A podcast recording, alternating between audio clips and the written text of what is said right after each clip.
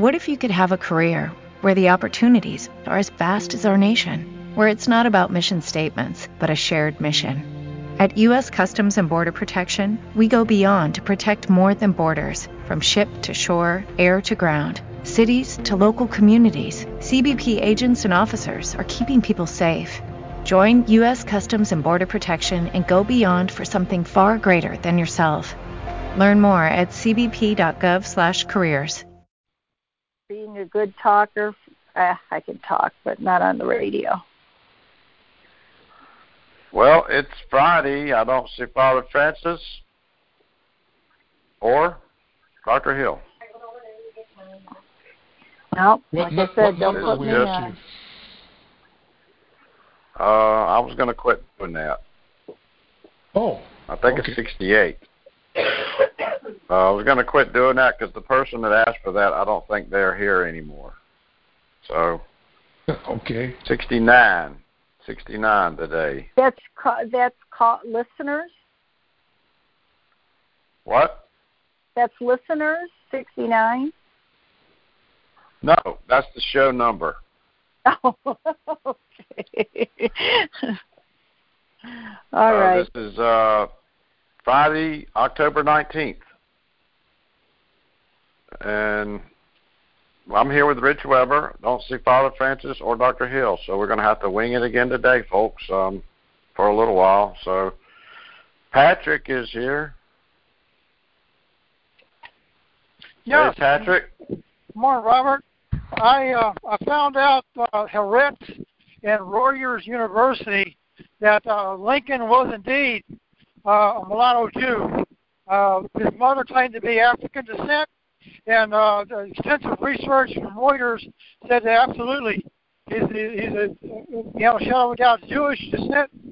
Uh, rabbis, you know, uh, Meyer done his eulogy and said he claimed to be, you know, he told him he was a Jew and he was blood, a bone of his bone. And they all went in the mourning for all the Jews went in the mourning for him for a whole week. They, they loved him. So there you Could go. be. That would explain his tyrannical, evil character. You know it. And uh, to, to kill off white men. Yep. You know, he killed Is 600,000 Six hundred thousand. Yep. And, and, One and in every four maybe Southerners. He killed them. And it didn't have to happen, but it was actually, you know, and, and he said in his first uh, inaugural, he said, uh, uh, you know, that if you if you don't pay these tariffs, there's going to be blood in the street. It was all about money and power, and uh, you know, they he tried to. He, he said that you know he would deport them, and they would go ahead and keep their farming equipment. You know, it it was obvious, you know, that he was, uh, you know, it was absolutely just, um, you know, he wasn't going to let it, the South get away because he was already had, you know, go, using their money and and all that. But yeah, uh, I just yeah, to put that the thing to about the thing about his compassion or, or lack of compassion for the black blacks in America is just a setup, just a scam, just a fraud. all a scam. Yeah, yeah, just to get the war going. Yeah. Um, yeah. I, I'm gonna move mute out a minute. I got, I'm gonna Okay. mute out a minute here. All right. Okay, folks, we we don't have our main guest today.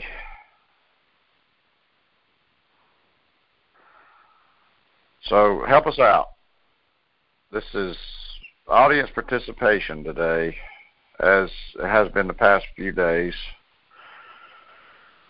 Um, I did find out that five people were arrested in Greenville, South Carolina last Saturday. Um, let me see if I can get this ready to read here. Oh.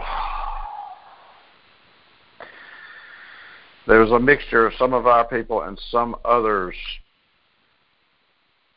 that were protesting, so it was, a, it was a mix. It doesn't give any details really, just says that that that uh, five people arrested. If you put in Greenville build the wall wall rally.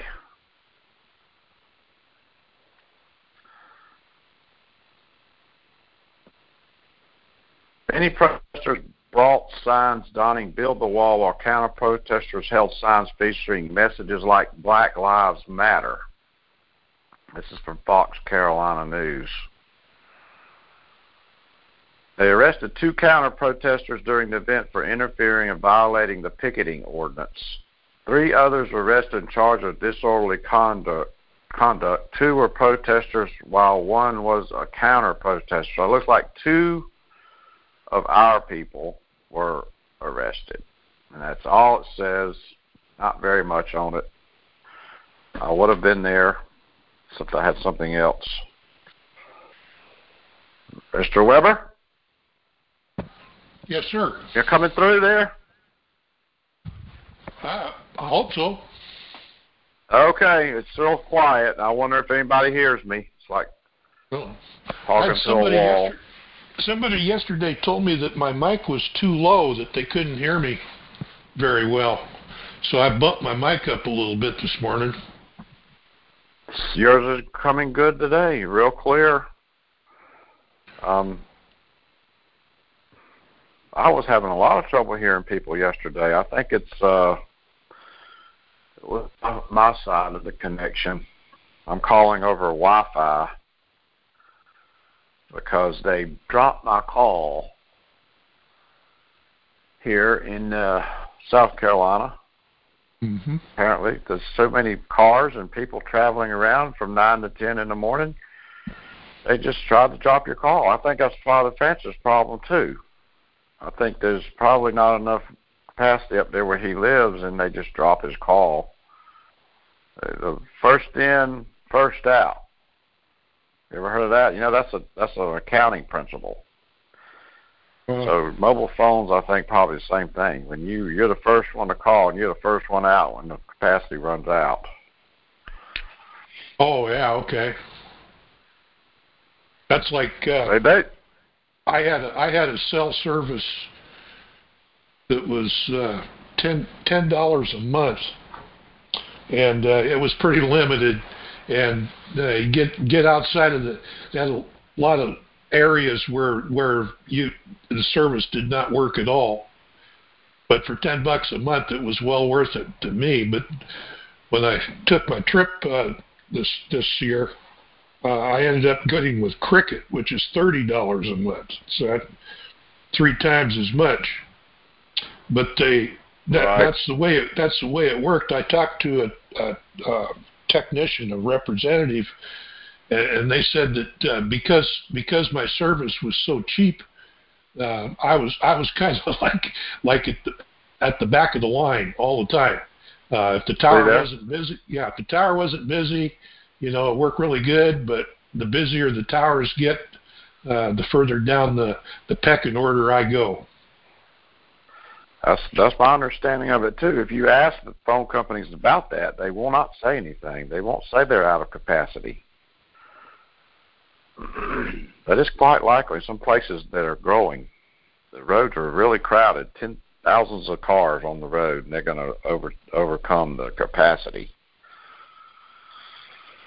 Yeah, their well, their profit margins for this the whole telecom industry just outrageous, you know, and and the crappy cheap the crappy cheap service that we get uh, is cer- certainly not reflected uh, by how much money we're paying.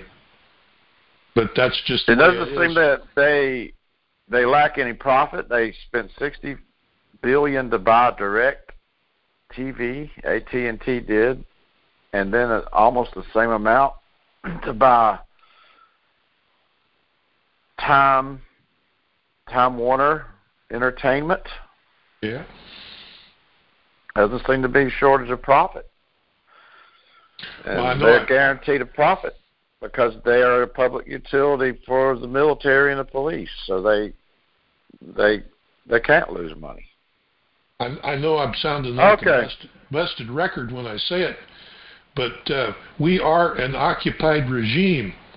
Our country, we are an occupied country, and the the days of the the you know, independents who could come along with a better product and, and sell it less less expensively are gone. Uh, Howard Hughes, uh, Preston Tucker, uh, they all, all those days are completely gone. And yep, and you're we, right. And and we we are may as well uh, uh, for for lack of, of a better analogy, uh, we're owned by the mafia. The mafia is running our country. So it's it's you know hey. uh, up up yours, pay me. I mean, you you you go into a hospital to get medical treatment. They're they're not going to tell you what it costs. They're not going to be upfront with you. They won't tell you a damn thing about how much it's costing you. But you got to sign that blank check. If you don't sign that blank check, it's you know, sorry, Charlie, we'll stabilize you and out the door you go. But we're not going to tell you what it's going to cost. And this this this is uh, with insurance. The ins- insurance industry has just gone totally insane. And a lot of us uh, older people can remember, and and if you start thinking back, you know, uh, about Ma Bell and and the uh, uh, telecom uh, system was incredibly inexpensive. It was it was uh, one of the one of the cheaper items uh, in your daily life on your budget. So was fuel, uh, gasoline. Uh, but uh, we saw all of the independents, all all of the non-mafia uh, businesses who were who were not part of this this giant communist corporate beast uh, slowly get gobbled up. You know, remember remember all the little Okay. mom and pop remember all the little mom and pop gas stations, you know, and uh, man, you you go in, you fill up your car for pocket change. Those days are gone. Father Francis, how's your phone Good working? Good morning. Good morning. Everything's working All fine. Dr. Hill Did with us today. No, sir. He's not. All right. Don't see his number. Did you hear what I said about the Build the Wall, wall rally in Greenville last Saturday? No, I did not hear that. Five people were arrested. Okay. Who was arrested? Two counter protesters. Three others were arrested. Two were protesters. One was a counter protester. So three counter protesters were arrested. Yeah, the counter protesters were Antifa types. Apparently, they don't get very much on them. No pictures or anything. It says they arrested two counter protesters during the event for interfering and violating the picketing ordinance. Okay. And the counter protesters. uh, What was the protest about? And who was the counter protester? Apparently, well, we had a Build the Wall rally. Okay. so there go. apparently the counter protesters were against us. But, uh, but that may be backwards. You know, they call us counter protesters sometimes. So Yeah, well, it depends on who, you know, initiates the rally, and then who comes to protest the rally. So you know, if it but there's a if it's a, a gay pride parade, ordinance. and the, the counter protesters would be our guys. yep. If it's a, a Democratic uh, Party uh, fundraiser, the counter protesters would be our guys. It's if it's right. a Donald Trump rally, the counter protesters would be Antifa. Well, this was something like that. This was this was a Trump rally. It's what I've been encouraging them to do. hmm You know, but you, we got to work with others on that.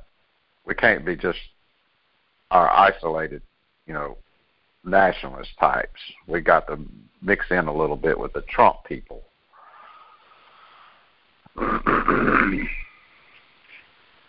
so beware of the picketing ordinance. I have to look that up later and see what kind of picketing ordinance there is. You know, you can look up city ordinances at the city websites. Usually, they will post their ordinances. Ordinances. So you could look up the ordinances for Charlottesville, Greenville, Newport. whatever city you go to, that would be good preparation. And just see what the law is. So if the policeman comes up there, you tell him no, the law is to say that because in my case, when I went to trial, the ordinance was so confusing that the jury said not guilty. and they asked the judge to read the ordinance, and the judge said no. She wasn't going to read the ordinance. That was up to the prosecutor to do that, and he wouldn't do it because he knew he knew the ordinance was too confusing. And, and like what like, like what happened to Jacob Goodwin, right? Whatever law they charged him with is just so confusing that the jury would have never been able to say he broke it. Well, it's up to the defense attorney to unravel that. So, uh, unfortunately for Jacob, either the court would not allow the evidence into the trial that would, uh, you know, clear him, uh, or Okay. or his lawyer did not di- didn't even offer the evidence. I don't know who's the guilty party, but whoever is the guilty Okay, party. Okay, Doctor Hill's here. All right. Good morning, Doctor Hill. Yeah, good morning. I'm sorry I'm late. I was just on the phone with one of our guys down in uh, Panama City getting an update on our hurricane relief uh, efforts down there, which I'm proud to say are going very well. All right. Well, that's good. Yeah, we've got Yes, uh, we've got uh, five or six, seven people on the ground down there, uh, and more headed down this weekend and next. And uh, you know, some some of the uh, the people that we've been helping, uh, we are the first friendly contacts they've had since the storm hit. Uh, FEMA, uh, other other groups uh, have been uh, pretty much no shows as far as getting there to help people when they need it. So I'm glad our people have been there and uh, they've been busy for sure. Well, that's pretty much the I same think- way it was when I when I did uh, the Hurricane Charley relief over there in Punta Gorda, Florida. Uh, same sort of thing. I was the only person there. Help, but I did go to an affluent neighborhood. You know, I, I deliberately went to an affluent neighborhood because those people never get any help. I know. It's always- everybody assumes they're okay. Yeah, exactly. And you got some old man out there. Well, I can't even say that anymore because I'm 72 in another month or so, and uh, some guy out there dragging tree limbs out of his swimming pool, and nobody's there to help him. Oh yeah. So I would go in and you know with a can of beer and some ice and some water and and some food and offer my help, and I'd help the guy mm, drag the uh, whatever debris there was out of his yard and put it out on the street. But you know, how much effort does it take for somebody to do that? It wasn't a real long ride. I mean, it, I don't think it's a hundred miles from West Palm Beach to Punta Gorda. But Well, we've got a lot of people who come in, uh, you know, from several hundred miles away. But the good thing about it is that we have a good league presence in that part of Florida, and we, uh, some of our local members whose houses and all were not severely damaged, have been putting everybody up. You know, everybody's been sleeping in the floor and, uh, you know, using that as a staging area and a storage area. And we've got uh, not only uh, money money coming in to to you know pay for stuff when we can get it down there, but we've got uh, shipments of uh, of goods that we're putting together right now to ship down there, and, and we have a place to store it where we can distribute it. So we're getting uh, getting all the logistics worked out, but uh, it's a mess down there. And the the biggest problem uh, is, is getting gasoline. Uh, exactly. to get in and get out and you know to run generators and chainsaws and all kind of stuff like that so we're having to carry our own gasoline in uh, with us uh, to operate so it's been good uh, it's been good practice for our people uh, learning how to do this and we'll know next time uh, this this happens uh, some of the things that we need to have in place uh, beforehand but uh, I'm really proud of our folks for doing what they, they're doing and we just we're just beginning on this recovery effort because it's going to be a long term effort to get those people back on their feet down there. And these are our people. Some of those uh, towns that were hit, you know, not not just uh, the larger places like Panama City, but some of the others are you know 85 90 percent white. So we're talking about our people here, and we right. really really need to help them because uh, they, they the our people on the ground say you, you photographs don't do justice to what uh, the damage is down there. Said you have to actually see it for yourself. So it it is bad. It- it- Dr. Hill? exactly right. Yeah. Uh, are are are any of your people down there uh, making money? Are are they are they uh, being compensated for for uh, their help? Uh, the reason I ask is my next door neighbor when uh, well when when that big hurricane hit uh, Louisiana and they were all flooded out and and whatnot.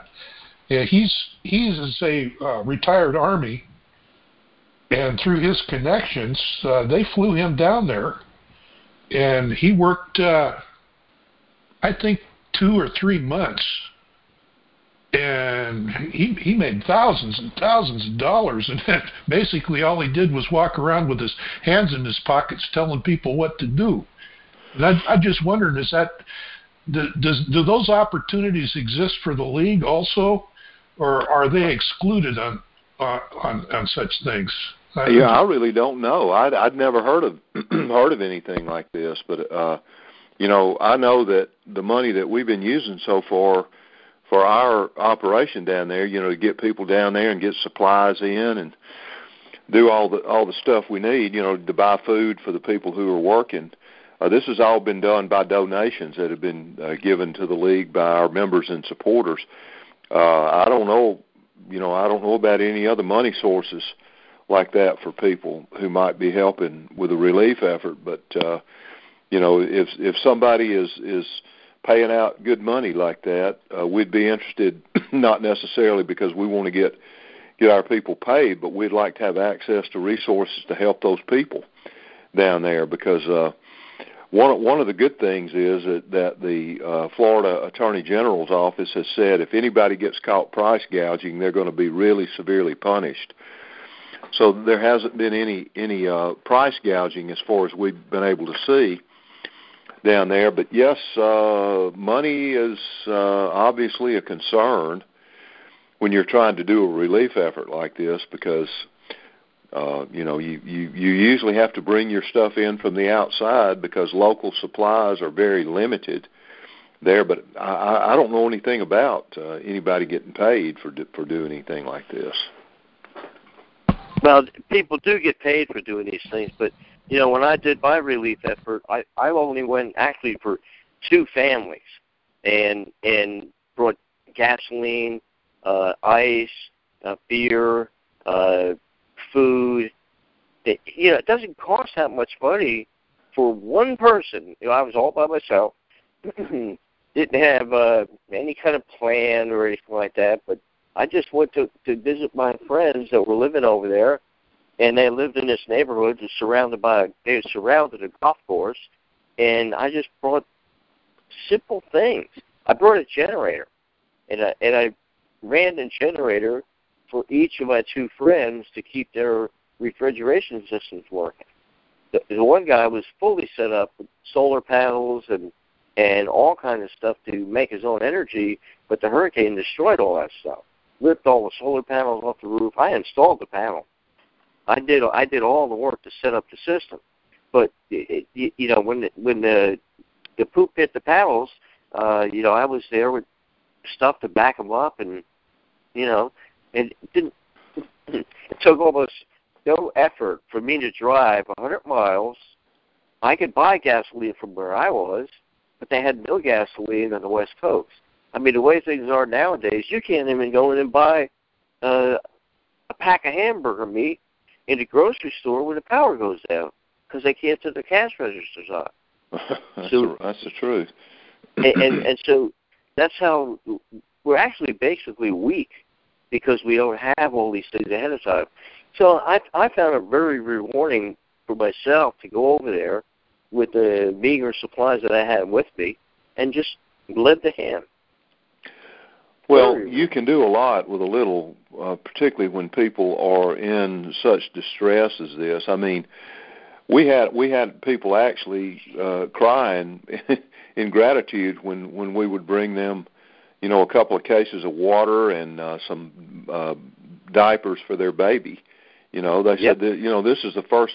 You're the first people who have helped us. We haven't seen any kind of relief.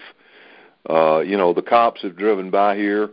Uh, you know, the National Guard drives by.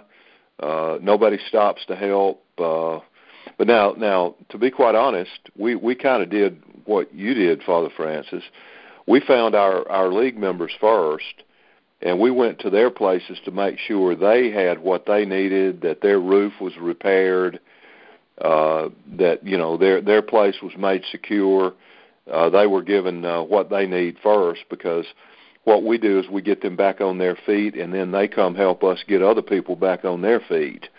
Exactly. So, uh, yeah, you you can do a lot with a little in in a in a disaster area like that, and our people have really been doing a good job of uh, of working in under very primitive conditions um, there. So you know, just you know, pray pray for everybody, and uh, we're we're going to try to keep raising money. Uh, we're going to be going in and and you know doing shifts down there because people have jobs and they can't they can't get off their jobs you know for a long stretch at a time. So two or three days is the most that uh, most of our people are able to stay, and uh, we don't want everybody there at once. Obviously, over the weekend, we're going to try to stretch it out and have people there all the time because we're developing a network there, and uh, our presence is is very much uh, very much noticed and appreciated by people. And one of the things that that, that we have been doing is making sure that uh, you know people have uh, protection because there's a lot of looting going on. Uh, there, it's it's a very dangerous place because of that, uh, mainly because of the Negroes. Thank goodness there are not that many in that part of Florida, but the ones that are there, the young ones in particular, the young males are the ones who are the threats. Um, and we've we've been helping people. Uh, you know, if they didn't have any uh, ammo for their for their pistols or rifles or whatever, we've made sure that they got some of that. Uh, so you know, it, it's just a, a a big effort all the way around, and it's not cheap. So if uh, if anybody wants to help us out, if you're listening, um, contact me, and I'll give you my email address. Contact me by email, and I'll tell you how you can help. I would give out our PayPal information, but some leftists listening would then try and go get us shut down, so I'm not going to do that. But my email for those listening is J M I C H H I L L. There are two H's in a row there. J M I C H H I L L at C S dot com. If you'll email me at that uh, address, I will tell you how you can uh, donate to this uh, hurricane relief effort by PayPal or otherwise, by check or money order or even cash. So we're dependent on you. We don't have any other sources of money other than our members or supporters, but they've been very generous, and all of this money, every bit of it, is going toward our relief effort. Exactly. And you know the thing is that a hundred dollars could bring in Oh A- gosh, a- yes. a, a giant amount of things that people really need in these situations. Toilet paper. Yeah. you know, all these things that are like we don't even pay attention to. We don't even recognize them on a daily basis. In these kinds of situations, I've been. Uh, we had uh, Frances, Jeanne, and Wilma in I don't remember, remember maybe 2004 or something like that.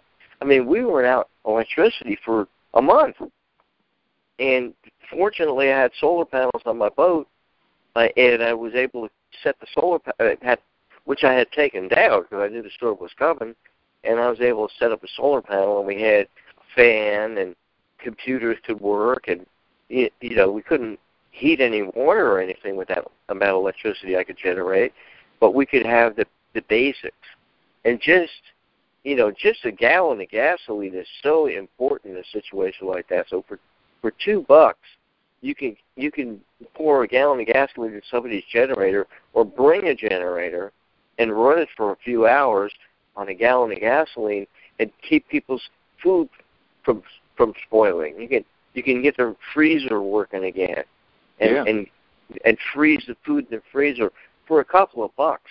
That's all it would take. So Yeah, it doesn't take a lot of money. It takes more effort and time, and you know you know to get gasoline in a place that wasn't affected by the storm, like West Palm Beach, Florida, to, and bring it over to Punta Gorda, which is about a hundred miles, I would say, on the west side of the uh, Florida Peninsula. Eh, To bring it over, it was just a matter of time, and the appreciation from the people to just um, get what maybe a quart of ice and a beer Yeah. it was like, wow, when they have nothing. You, you, if you haven't lived through hurricanes, you don't know. I've been through at least a dozen hurricanes, Yeah. and and when hurricanes hit, it it is a devastating, a devastating situation. You, cars can't drive, you know, but you do see things like, uh, you know, you come to an intersection, which is typically a busy intersection with a traffic light, and everybody, black people and white people all do the four way stop thing. You pull up to the light, you wait, you wait your turn, and then you go. There's no police. There's no government employees out there directing the traffic.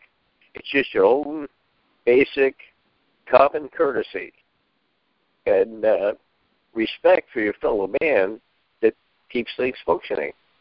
And everybody gets along, but it is tough. It's a tough thing. Okay, got some people want to come in. All right. Here's Patrick. Here, you've been talking about Abraham Lincoln. I don't know if this what this is. Yeah, it's uh, Rutgers, Rutgers University, a professor Elizabeth, and uh, Hurwitz. Yeah, it's conclusive. It absolutely. Uh, uh, um, uh, Lincoln's mother claimed to be African descent, and uh, they uh, uh, uh, they they just uh, in an extensive research into his background. He absolutely is Jewish, so he's a mulatto Jew. Um, but you know, I went to a hurricane here in Houston, and uh, they FEMA didn't do nothing for us. I mean, zero. We starved for a week down here. Um, Dan, Pastor Dan Koff said the little town just uh, down closer to the water, uh, to, to the Gulf, uh, called Dickinson, and they were not allowed to get FEMA uh, uh, aid unless they swore not to boycott Israel. And uh, you Right. know, it, it's just disgusting. Uh, you know that, that our, our our governor actually let that all go by. But I got one more thing I wanted to. There's, we have a guy that's on our call, and uh, he works for FEMA, and he says that there is a zone, there's a five mile zone around any railroad that they have uh, free fire area. In, o- in other words, you, they have the authority to kill you if you come within these to these uh, critical areas for the community. So FEMA is not our friends, and I'll yield to somebody else. Okay, Dr. Hill, do you think it matters? Um, Abraham Lincoln is was Jewish, possibly, or something people don't think of. He's he's still the monster he always was. I don't care Doesn't what matter, he, what it? kind of blood he's got. Uh, you know, he he did what he did. He's a historical figure. Uh, I I don't think that that changes much of anything as far as my opinion of him goes. I never had a very high one anyway as a Southern boy. So, uh, but yeah, I- I'm I'm going to have to kind of step out here. I've, I've I had a couple of incoming calls regarding our uh, relief effort down in Florida there that I, I need to take, and uh, but I just wanted to come on for a few minutes this morning and kind of give y'all an update. And please, if you can contribute to this, please do because we are doing some uh, important work down there, and right now we are pretty much the only private group that we know of that's on the ground down there really doing anything. So we'd appreciate your help if you can give it. And uh, I'm going to step out here now, fellas, and I'll, God willing, talk with y'all on Monday morning. Okay. All right. Well, that's it. Thanks good for the luck call. on your hurricane relief. And uh, you know, anybody down there in Jacksonville area or uh, you, you know St. Augustine, pack your van up with stuff and take a ride. Absolutely, Help out. absolutely. You don't Come need on to over. have We'll anybody help you. All That's you need right. to do is take some stuff with you and drive out there. Take a couple of hours out of your life and, and drive 150 miles from Jacksonville out to the Panhandle and bring ice and water and beer and gasoline. Those are the most critical things that you could use out there. And the food also. A lot of people got you know canned beans and things like that, and they can make their way. But uh, you know the fresher stuff is the thing that they really need. Yeah, that's right. Well, I appreciate everybody's help, and uh, you fellows have a good weekend, and I'll talk to y'all on Monday, God willing. Well, good luck, All Dr. right. Hill. All right, thanks a lot. Thanks. Uh, Jay, Jay, you lived in Florida, didn't you? But now he's in West Virginia. Yep, I uh, spent over 20 years in Florida, and I've been through so many hurricanes, I've lost track of them. And uh, I wanted to comment how uh, what uh, what Dr. Hill and the League of the South are doing. I I call it uh, propaganda of the deed in the po- positive sense. You, you know, a lot of times uh, people refer to propaganda of the deed, which means going out and doing something uh, dramatic for uh, a cause. But uh, disaster relief and disaster assistance is probably uh, the best propaganda of the deed uh, you can do because, uh, like Father Francis says, uh, people will remember that. And uh, after Hurricane Andrew, I was uh, I worked emergency response for uh, hazardous materials for the Department of Environmental Protection in Florida, and I sort of got drafted into FEMA after Andrew, and uh, you know that was a Cat Four, just like uh, this latest uh, Michael, and uh, it was just uh, unbelievable the the devastation. Uh, my job was to go down to Homestead Air Force Base and uh, secure any hazardous materials they had there, and uh, it was just amazing. Uh, a lot of the uh, the jet fighters were like just strewn about, like uh, like some giant just picked up toy uh, planes and flung them about, and uh, and and working for FEMA, basically, uh, like um, initially, the job is ju- just to my job anyway was to to secure any hazardous material and make sure that any hazardous conditions were corrected, like down power lines and stuff like that. But then, uh, as as time went by, um, it was pretty nice. They they put us up in, in a in a hotel in uh, Miami Beach. I remember uh, I, I enjoyed that because uh, Andrew hit south of uh, Miami, so Miami really wasn't damaged uh, all that much. But um, what FEMA's uh, t- task was was really just uh, paperwork. You know, we'd we'd sit in uh, in an office somewhere, and uh, and and people would come in and file uh, for disaster relief uh, from the federal government. So FEMA's job really, at least from what I was observing at that time, was not to actually bring in emergency supplies like food and water. That was like the the National Guard's uh, responsibility. They took care of that, but FEMA, we we were the the, the paper pushers who uh, you know would uh, f- like uh, allow people to come in and, and file for claims. So that that was my Right. experience. Yeah, weren't you near Tallahassee or something like that? Tallahassee What's that now? Area? Is that, didn't you live near Tallahassee? Well, I was li- living. Uh, geez, I li- lived uh, just down the street from Don Black in uh, West Palm Beach, and uh, you know, Father Francis, he was in the neighborhood, so it was a a, a really uh, nice neighborhood. I I, I miss uh, West Palm Beach, uh, particularly now that it, we had a freeze last night, and there was some snowflakes falling here in West Virginia. I know it's been ready, cold. better- You better That's Yeah, we had a hard. The wa- I walked outside, and the water uh, and water in, in bowls was frozen solid. Wow, but anyway, uh, we we haven't yeah, I, I, there so I lived in in West Palm Beach uh, for, geez, most of the time I was in Florida, and then I don't know, you get uh, sick of an area, and West Palm Beach was getting too developed, so uh, my wife and I decided let's go somewhere. She had family in Tallahassee, so we moved up to Tallahassee. Yeah, Jay and I only lived three blocks apart at that time. Yeah, that's right. And that was a great neighborhood. I love that neighborhood. Yeah, that was And- a wonderful And says it's being overrun by uh, foreigners now. I wouldn't. I'm not surprised. Yeah, I'm not either. build Well, that wall. build that wall. I- yeah.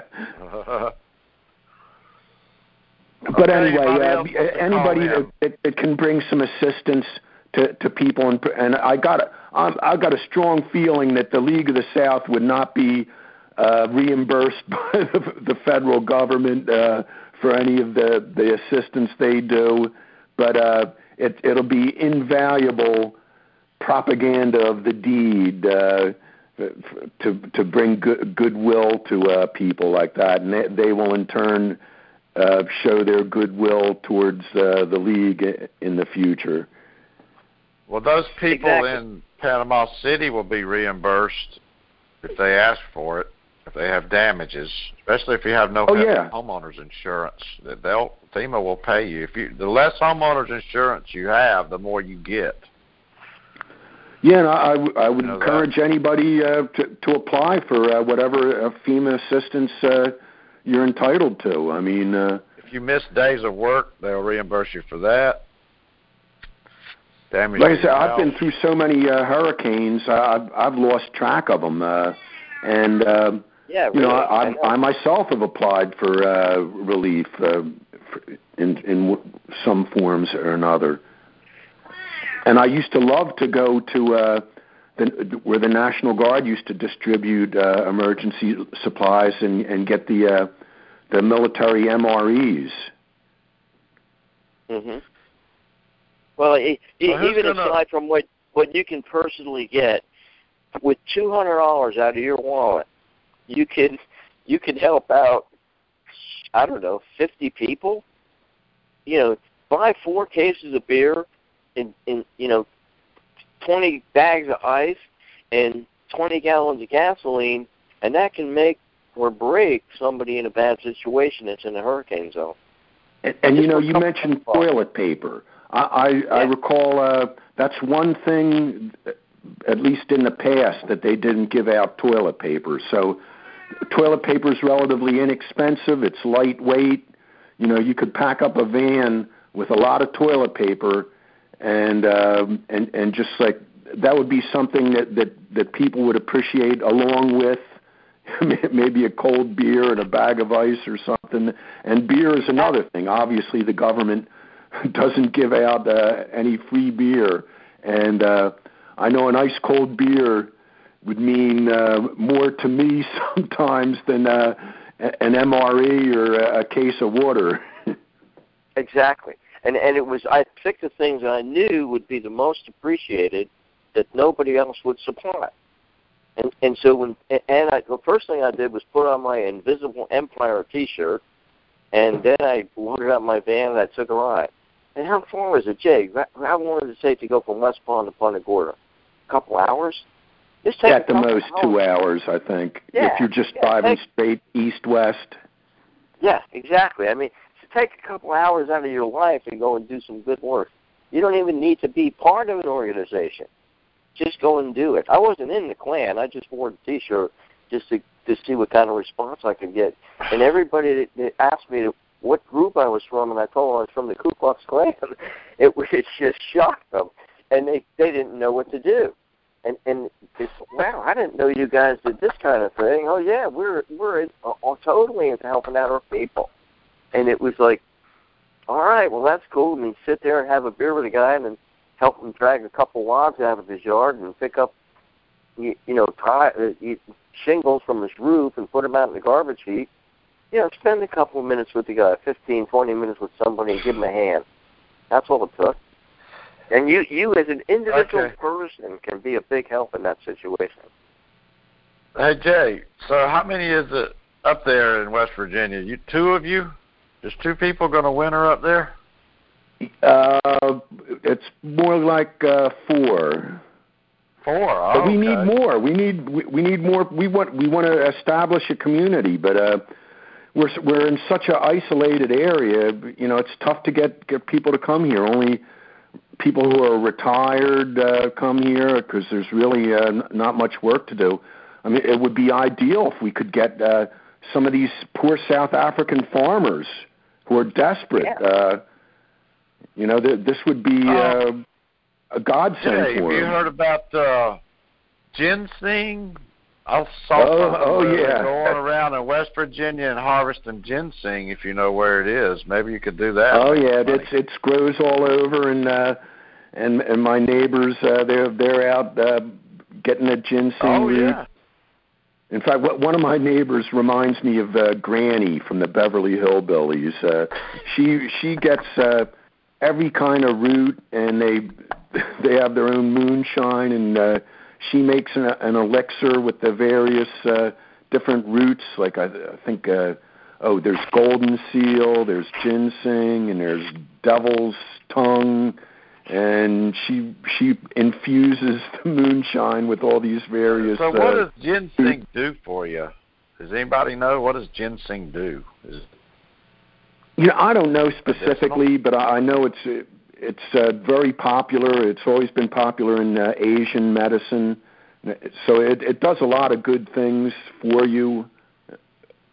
okay. Along, uh, like I said, I really don't know specifically. My my neighbor could could uh, list it right off, and uh, and she she like I said, she makes her own. Uh, m- moonshine uh, medicine like Granny in the Beverly Hillbillies and says it pretty much cures everything. Well, I'm not really Yeah, interested in, in in Granny, but you got anybody up there that looks like Ellie Mae? yeah, I'll tell you, there's there's some uh, some nice young uh, West Virginia women uh, here, but um, it's, a- it's a shame. I, I'm I'm an old man now. You won't see them when it snows. They probably be all covered up, so you won't know. Yeah, are. yeah, and, uh, and we've we've got a big ski resort uh, here, about uh, just 30 miles north of us, and uh, I, I like to go skiing, particularly on the the days when it's free skiing for West Virginia residents, and uh, seeing a lot of. Um, actually, I, I, I remember last year I met a lot of nice women my age, uh, which is nice. Yeah, snowshoe. You're talking about snowshoe. Yep, snowshoe. snowshoe ski resort. They get 13 feet of snow every year on average. 13 feet. Well, I, I believe it, and it looks like we're going to have a, a, a real uh, hard winter this year if it's uh, if it's th- this cold already. And, and I've already seen some snowflakes last night. Okay. But you know, Oh, you just that- stay indoors, and I get to read uh, read more books, which I love to do. Yeah, what's your what's your book right now? Well, what book you reading? You wanna give us a Well, I, I've been uh, reading Dr. Revilo Oliver's The Jewish Strategy, which is just a fantastic book. And I've quoted Oh. uh, a little bit from it, uh, I think, uh, on both Stormfront Action and Stormfront. Yes, you have. That that was very helpful. Okay. Looks like Patrick's back. There's nothing else, Jay. Okay. Okay. All right, Patrick, you got some more? Yes, um, I'm just I'm reading a book of Otto uh, and uh, Skorzynski, and uh, he gives a lot of insight into the Second World War. And one of the biggest things was we had some traitors within the German intelligence. Uh, you, uh, you had a guy by the name of Ramsey. He was sending out intelligence to Stalin and all our allies of where we were going to attack and uh, everything about us. And so, as we were attacking Stalingrad, and uh, it met stiff resistance, we we figured we was going to take it no problem.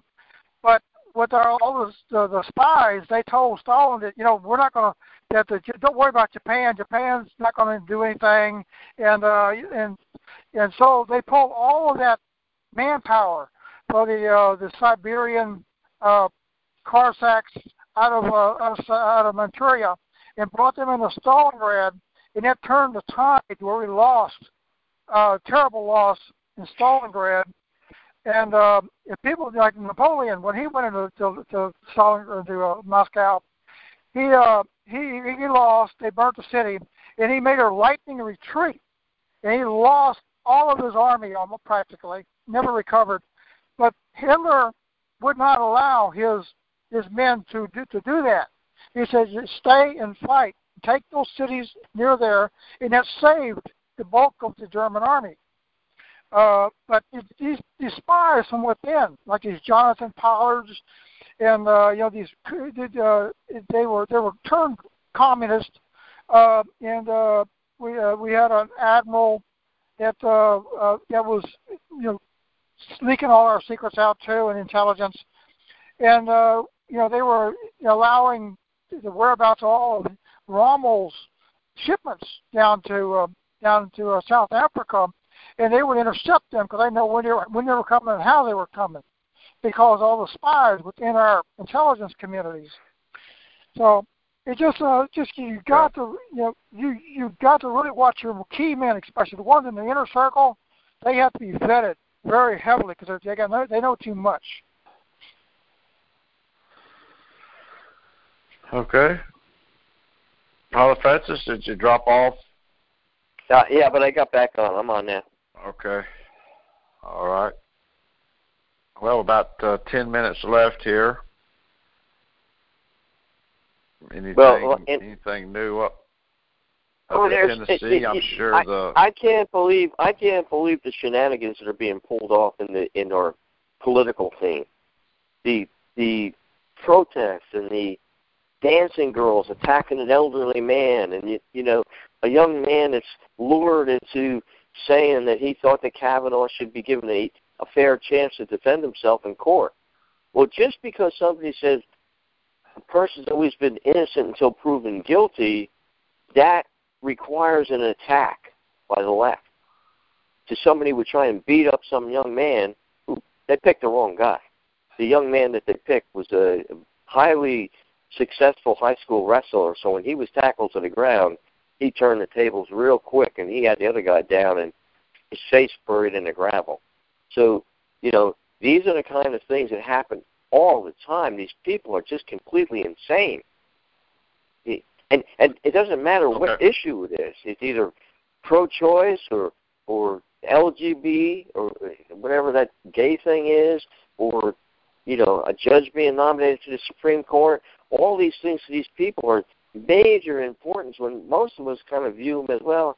You know, oh, glad Kavanaugh got elected, but I'm not going to go do anything to go down and do a major protest like that elderly man did there in the I, I don't know if it was the Capitol building or the Supreme Court building when he was attacked by uh, the dancing girl and her young male companion.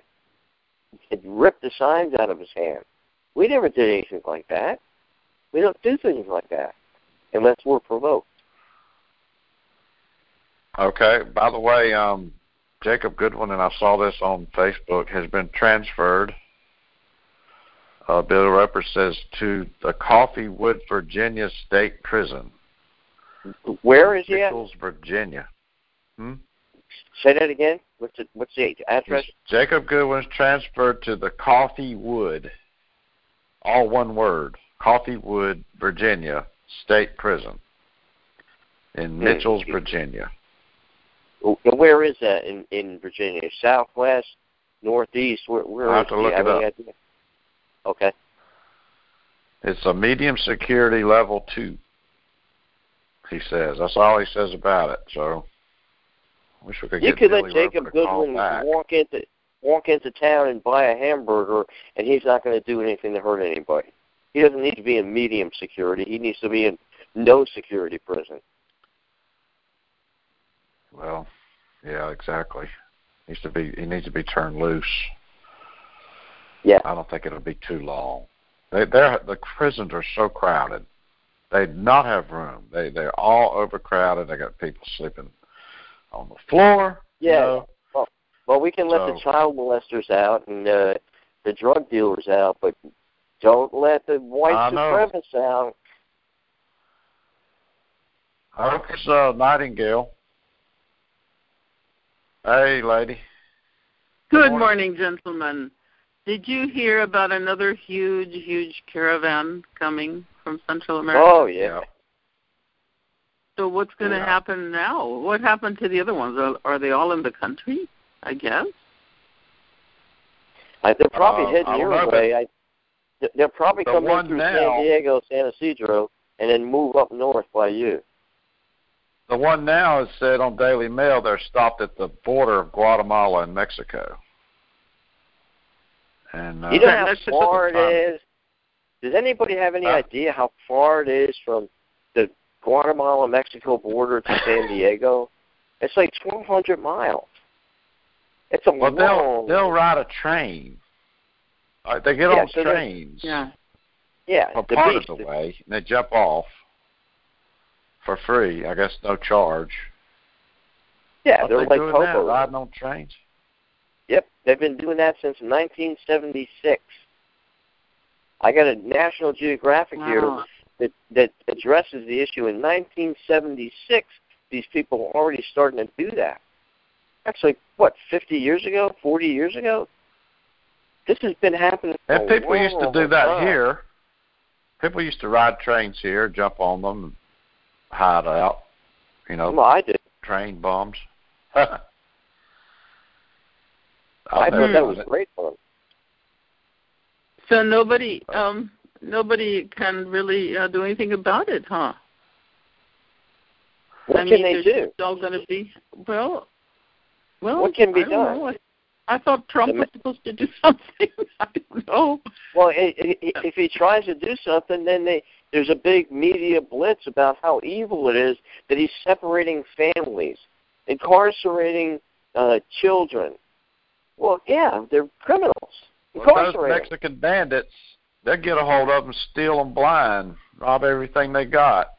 Yep. They'll go Or back with with 'em. less than they had. Yep. But then they keep, yeah, but they keep. They don't stop them there, though. You said they're they're at the Mexican border. Are they actually I- I'm stopping sure- them? No, no, no. They're on the, they're down in the south end of Mexico. They're not the north end of Mexico.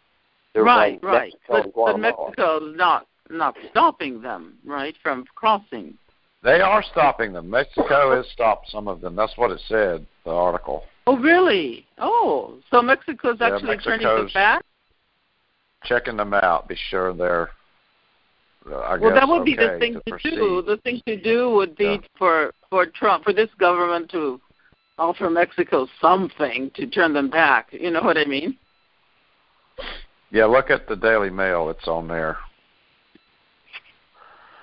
Well, I, I heard Okay, there, there was a, a threat of cutting off aid to Mexico from the United States unless these people were stopped. And so then Mexico, aid, has now stopped these people. That's the that's the the news I'm getting. Yeah.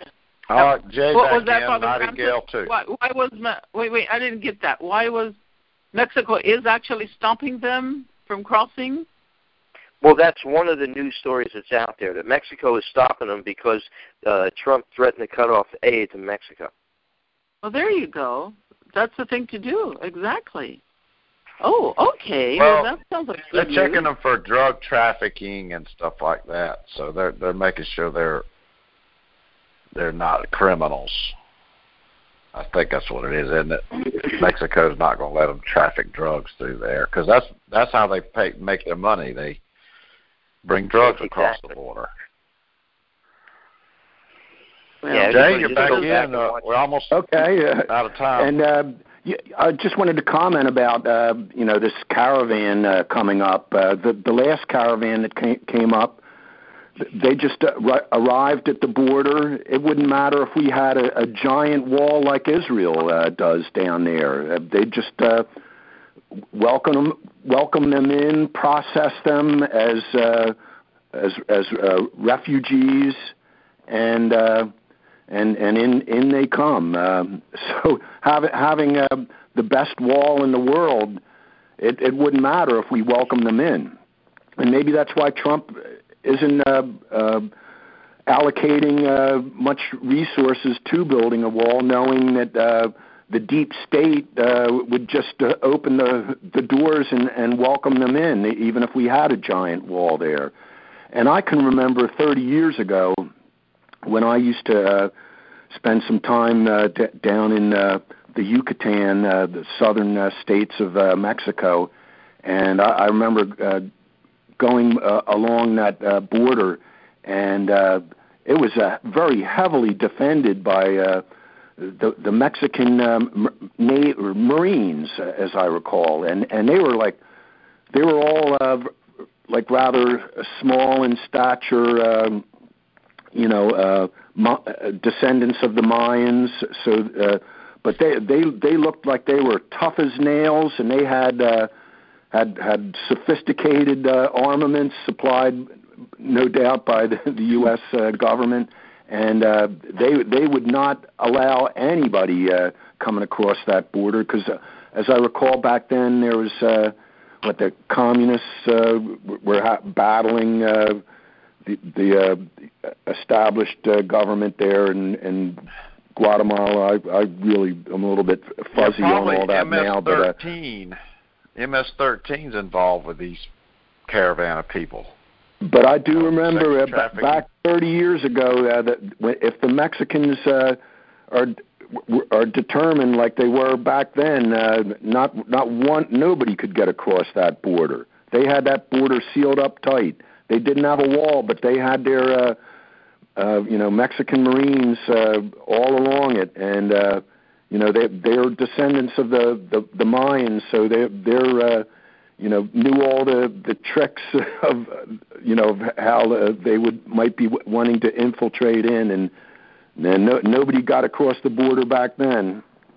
So if mexico had the will to prevent it they could do it just like they did in the past oh yeah i'm sure about that They can be nasty of course yeah so so there's no change in policy at all in the border here it's what you're saying they're just like they like bringing them in.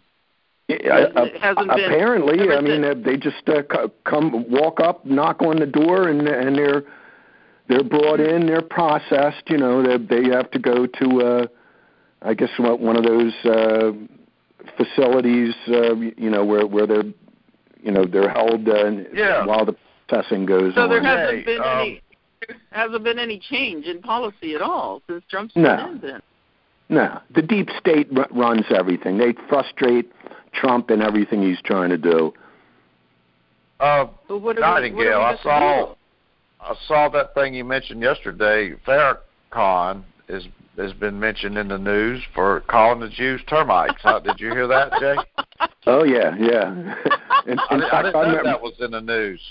That's good, huh? Years ago, uh, that's I used to call them the termites of civilization because they they managed to bore their way in, infiltrate, insinuate themselves into a into a nation well, and just completely undermine and destroy it. So, as far as I'm concerned, Farrakhan's absolutely right. They're the termites, the termites of civilization. He must be listening to you, Jay Farrakhan. maybe. and we should adopt or maybe, that now. We should that adopt that. Like, uh, we're not we're not anti-Semite. We're anti-termite from now on. Yes. Exactly. That sounds like something from uh, Andrew Anglin in the Daily Stormer, doesn't yes. it? Termites. I know we're almost, I know we're almost out of time, but can I get a quick comment in? I've been really depressed yeah. about yeah. dental work. So expensive. I always wonder if it's cheaper in another state. Just for for um, root canal, like three thousand dollars. For an implant, they want like six thousand oh. dollars. Can you imagine that? Talk to your chiropractor about root canals. They usually just say don't have them, but you have to suffer some pain. And well, I can tell you, as someone who's uh, had a, a crown, and and I opted not to have the root canal at the time because the the dentist said he wasn't you know, you could go either way. He wasn't sure if, if I'd actually need one or not, but um, it's probably a good idea to have the root canal because you can it can get infected and abscessed, uh, which I've had to deal with periodically over the years. And I take just, oregano. Oregano Yeah, will stop, just- slow down or stop the infection. Right. Telling you. I just wonder. will. I just wonder if dental work was cheaper out there, Tennessee. Well, it has to be. I mean, e- everything's got to be cheaper than California. The Indian dentists are coming in. There's one here. Indian dentists. So if you want to go to an Indian dentist, you could probably save some money. I- yeah, I and, and uh, I don't know, like Indians. I have a story about them. I think I, they I, I've killed got both several they, stories I too. think not they for- finished off both my parents. Honestly, they had Indian doctors at the end of their lives, and it went badly. And I don't like them. Be careful. Yeah, yeah I've- be I've- careful. I I personally have haven't had to deal with any Indian physicians, but uh, one of my best friends uh, has, and uh, he he's so infuriated by uh, by the incompetence of of his uh, Indian uh, physician he was assigned to from his uh, health maintenance organization. Uh, just, I mean, Right. really Well, let me tell. up. Yeah, let me tell you my opinion real quick. These foreigners, like Indians and all these other Koreans, all- they come here to be doctors because of the money. They couldn't make that same kind of money in their countries, so they come here because they're lucrative. That's the reason. And uh, the Indians I've been familiar with, they honestly, in their in their country, life is so cheap that they don't really value life very much. You know what I'm saying? Yeah, and and their training is is really substandard too. Uh, you know, so you're you're uh, really uh, risking your your, your life uh, if you let uh, somebody who who was trained in India go to work on you. Okay. All right, I well- think it's time for Don Black and Don Advo. I think is going to be there. He's in the chat room. On All Storm right. Front, There you So. See y'all Monday. All right, guys. See you next week. Good Monday. weekend, y'all. Auf Wiedersehen. Good. With the Lucky Land slots, you can get lucky just about anywhere. This is your captain speaking. Uh, we've got clear runway and the weather's fine, but we're just going to circle up here a while and uh, get lucky. No, no, nothing like that. It's just these cash prizes add up quick. So I suggest you sit back, keep your tray table upright, and start getting lucky. Play for free at LuckyLandSlots.com. Are you feeling lucky? No purchase necessary. Void where prohibited by law. 18 plus terms and conditions apply. See website for details.